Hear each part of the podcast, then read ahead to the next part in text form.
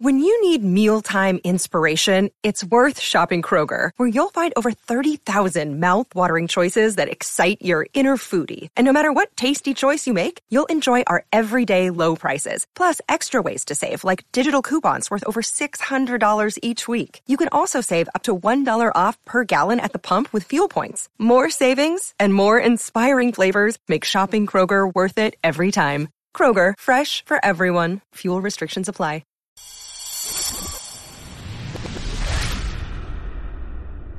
Hey, everybody, what's going on? Jeff Riger, uh, another episode of the Daily Ticket. This one for a Tuesday. It's the 13th of February, 2024, one day before Valentine's Day. Once again in my automobile. I did not plan on this, I swear, but, and once again, I don't want to wake my wife or kid up. How's everybody doing? You know, tomorrow will be Valentine's Day. I dig Valentine's Day for two reasons. Number one, my daughter is eight. She celebrates. She loves it. We got her cool gifts. It's like a whole Riger tradition, Valentine's Day. I like it because she loves it. But the other reason I love it is because I am a big fan of holiday candy. Like, I kid you not. I don't think we've ever talked about candy. I feel very strongly about this. During Christmas time, I love candy canes. During Halloween, I love candy corn. Some people despise it. Easter, all about the Cadbury eggs, and of course the peeps. The pink peeps, delicious. But my favorite candy of all time, and you can only get it during Valentine's Day, is those Brach conversation hearts. You know what I'm talking about. Some people say they taste like chalk. I think they taste delicious. Out of all the holiday candy that is out there, and there's a lot, there's nothing better than the conversation hearts. I love them. I buy them by the bag. I'm not even kidding. Like I'm in my car right now. Here, I'm gonna put the microphone right down. I'm gonna open up my center console, and you'll see if you happen to be watching this on YouTube. I'm not even kidding how addicted I am to these things. Hold on a second. Look at that. Boxes. Look at that. A bag.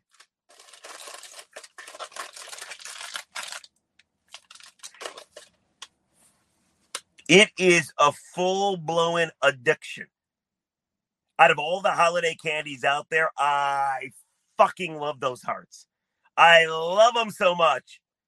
And the greatest thing about Valentine's Day is the day after Valentine's the 15th of February because you can go to Meijer or whatever, I don't know, drugstore you go to, CVS, Rite Aid, whatever the your preference is, and everything's on sale.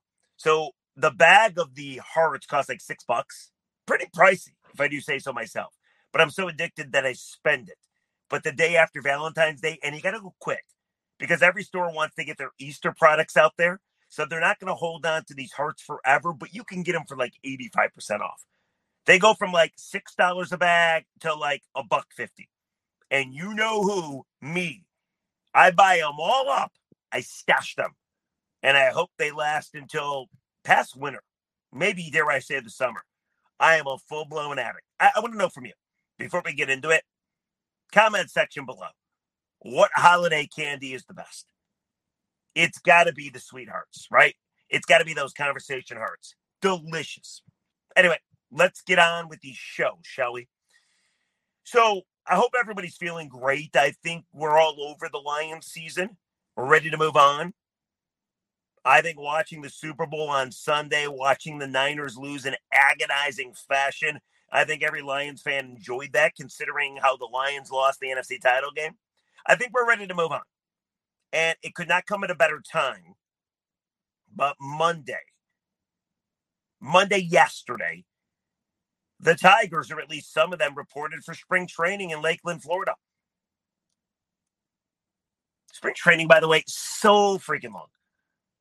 Like, honestly, it's the weirdest thing. Like, pitchers aren't even allowed to throw the baseball anymore. They get you out after like 85 pitches, but they continue to add on to spring training. Spring training has it always been like damn near three months? That's what it seems like. It's the biggest tease in sports. Like, don't get me wrong, when you first turn on the radio and you hear Dan Dickerson's voice, you get excited. When you first turn on the TV and you see Jason Benetti for the first time because he's the new Tiger play by play guy on TV, you're going to get excited. But then you forget. You forget baseball and Lakeland's even going on.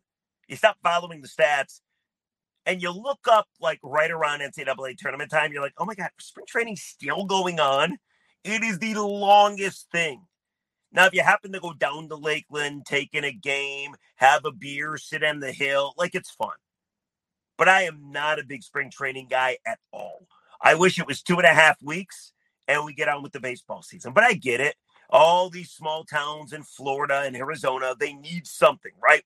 Adds to the tourism. So I totally understand it. So yesterday, the majority of the Tigers reported.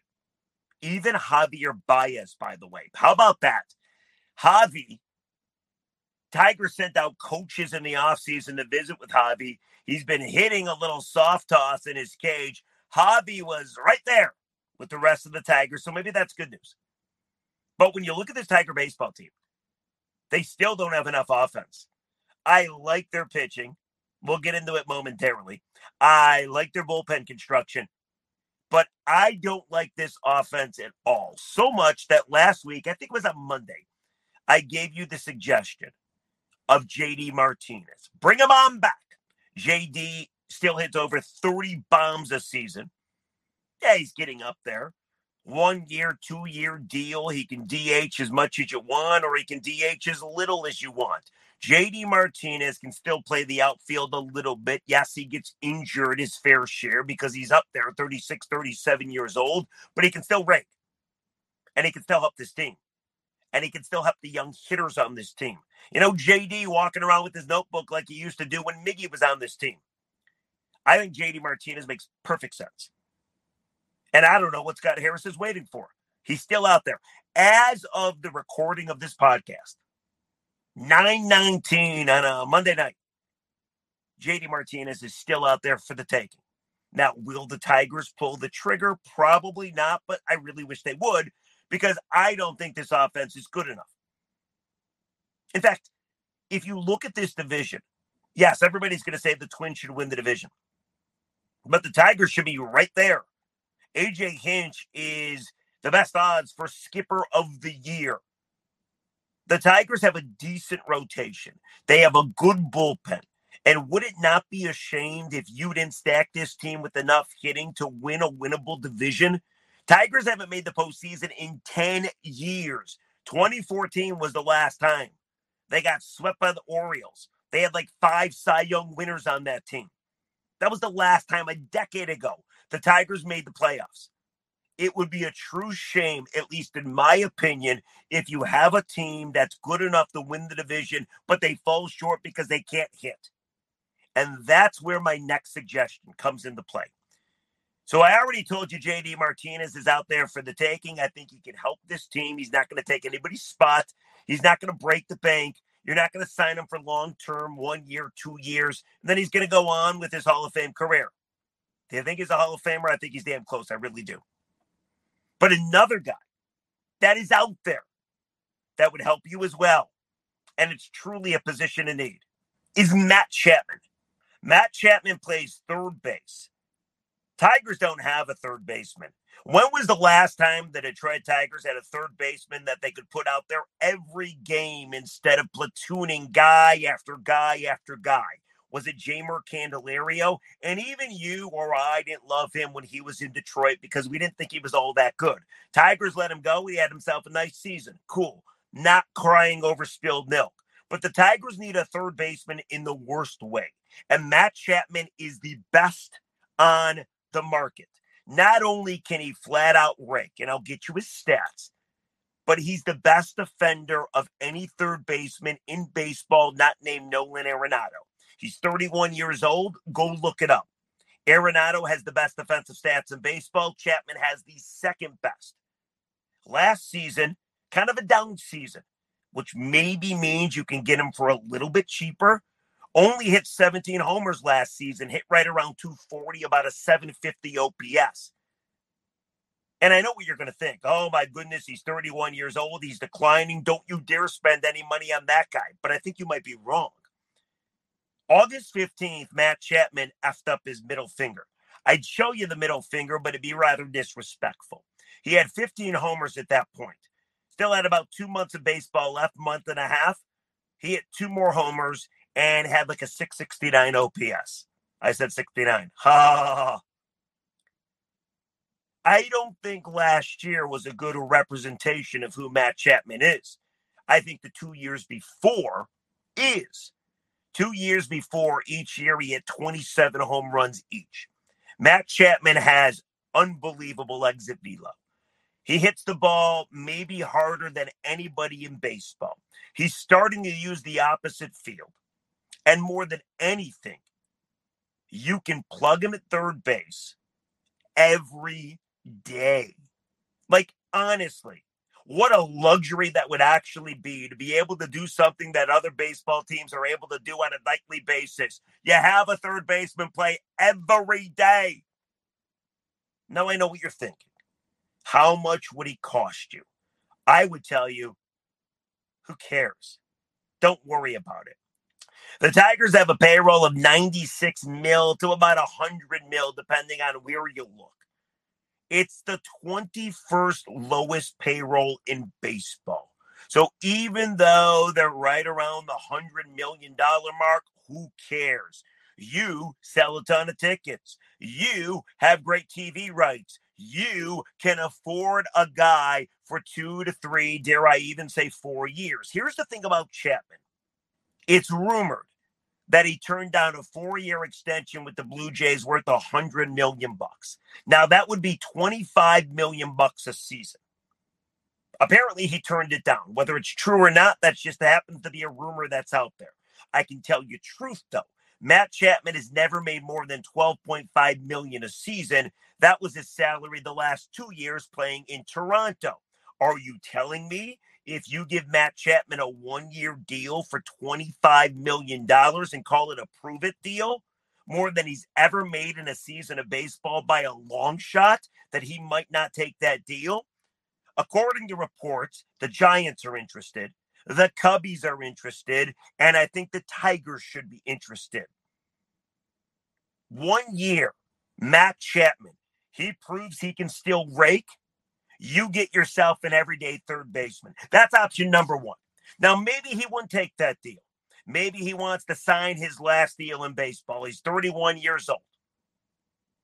Well, why not sign him long term? Why not sign him for three years? Why not sign him for four years? You have the money.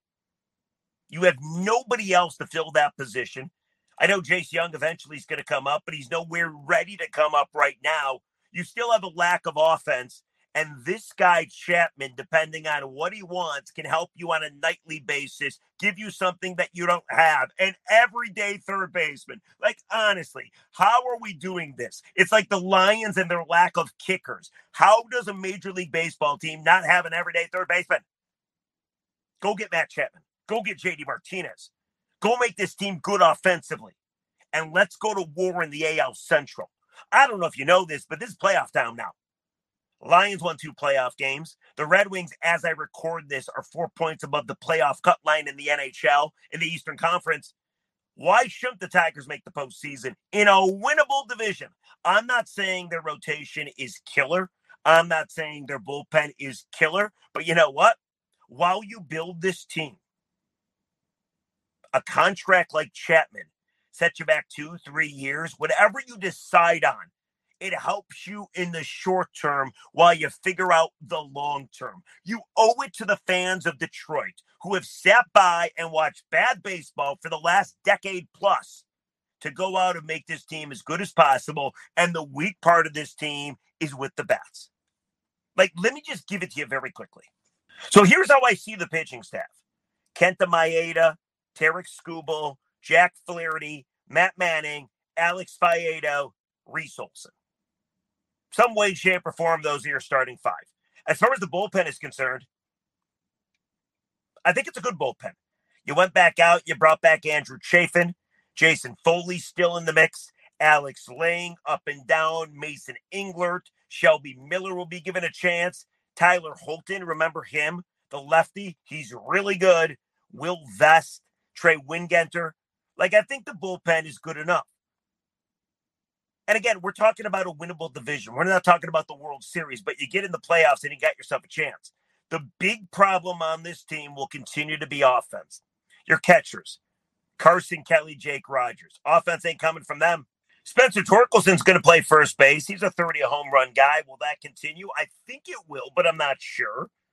Second base, it's going to be the Colt Keith era. Tigers went out. They paid prospect Colt Keith a whole lot of money. They extended his contract. They paid him millions of dollars. They believe he's the guy. In fact, they've never done anything like it before. They gave him a ton of money when he hasn't played a single game in Major League Baseball. Will he work out? I think so. But he's a prospect. You don't know for sure, which gets back to the point is he going to be great with the bat? We don't know. Why not go out and get a sure thing? At third, what we're talking about currently, what is it going to be? Zach McKinstry or Matt Vierling? No offense there. And then in the outfield, the likes of Mark Canha, Akil Baddoo. I know people are in love with Kerry Carpenter, Kerry Bonds, but go look at his last 30, 40 games, didn't hit a single homer, had like a 630 OPS. The point is, a young hitter, while he's got promise, you don't know what he's going to give you. Center field gives you Parker Meadows. Right field, Riley Greene. I think both those guys are going to hit. I do. But you're still short on hitters. So I can't understand why, if you're Scott Harris, you don't go out, you spend a little money, and go get two guys that can help your team JD Martinez and Matt Chapman. What do you think? Would Chapman take a one year deal, prove it deal to prove to the rest of the league that he can still rake and then get a huge contract next year? Would he take a two, three year deal? I don't know. But I think it's worthwhile to find out. And I think this is a guy that can help your team immensely. The same way I feel about JD Martinez. So hit me up, comment section. Should Scott Harris go out and make this offense better to win what I think is a pretty damn mediocre division? Let me know. Also, don't forget about the candy. Best holiday candy. It's got to be the Brach's Conversation Hearts. In fact, I'm going to have one right after this podcast. I just bought a box of 12 of them. I downed three boxes before I did this podcast. Just absolutely addicting. I'm not proud of myself. I can down a bag in like 15 minutes. Delicious. Anyway, that's going to do it for the daily ticket. Before we leave, though, let's get some comments in the mix, shall we? So, yesterday's podcast was all about the Super Bowl. Congratulations, Kansas City Chiefs, and how Lions fans are now on the clock because it's Super Bowl or bust for them next season. I brought up the fact that I think Lions fans watched the Super Bowl. And while it was difficult and maybe depressing at times, I think you enjoyed the hell out of seeing San Francisco get what was coming to them an agonizing, torturous loss. I know it's petty, but it's at least how I felt. Let me give you some comments. Then I want you to go on with your Tuesday. By the way, we're still doing the comment thing. Whoever gets the most comments read in the month of February, and we'll get you a leaderboard tomorrow, will win commenter of the month. It's a big honor. You can put it on your resume. David Hardick, 5567 says this is probably your best commentary you ever did. Thank you with like 17 exclamation marks. Thank you, Mr. Hardick. You got to say it quick. Hardick. You can't slow that down. You know what I'm saying? That's right. Any good comment I will read all the time. I can promise you that. And then I have another comment. This one kind of negative, but we'll read it anyway because we like the negativity. This one from Colonel Straits 1069. Honestly, I don't get your logic. As a Lions fan, I feel no solidarity with any of you. You're embarrassing. The whining and whimpering and all the nonsense. Not sure how last night's outcome has anything to do with what we do next year. Well, Mr. Straits, Colonel, sir, it has nothing to do with what you do next year, other than it was nice to see 49ers Nation get upset. It was nice to see the faithful be as heartbroken as we were. That's all. Is it petty? Oh, fuck yeah. Still enjoyable. But his comment got a reply from somebody else. Great White 3676 says, I 100% agree. I hope you are not a but, but, my fourth down kind of guy. Our fan base and media are an absolute disgrace. This guy is the ringleader of the circus, a complete clown. Okay. It's rather negative. Why am I the clown? What are you? Just one of these Lions apologists that will never, ever, ever blame your team for anything? I think they had a fantastic season, sensational season. But what am I a clown for exactly? What am I, funny? What am I, a clown? What am I, Pesci from Goodfellas? What do you mean, a clown? But honestly, our fan base and media are an absolute disgrace. Great White, 3676. Thanks for watching and listening. But go ahead. Let me know what exactly you mean by that. What is so much of a disgrace? What do you have the big issue with? I'm not quite sure. I thought yesterday's podcast was rather positive.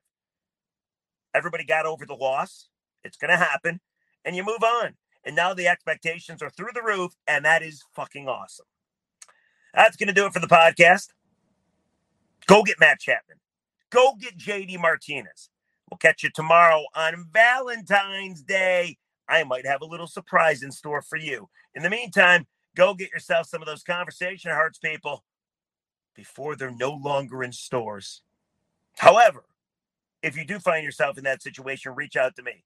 I'll sell some to you because I'm going to buy them all up the day after Valentine's Day. We'll catch you on a Wednesday. Happy Valentine's Day early, everybody. We'll see you. Bye.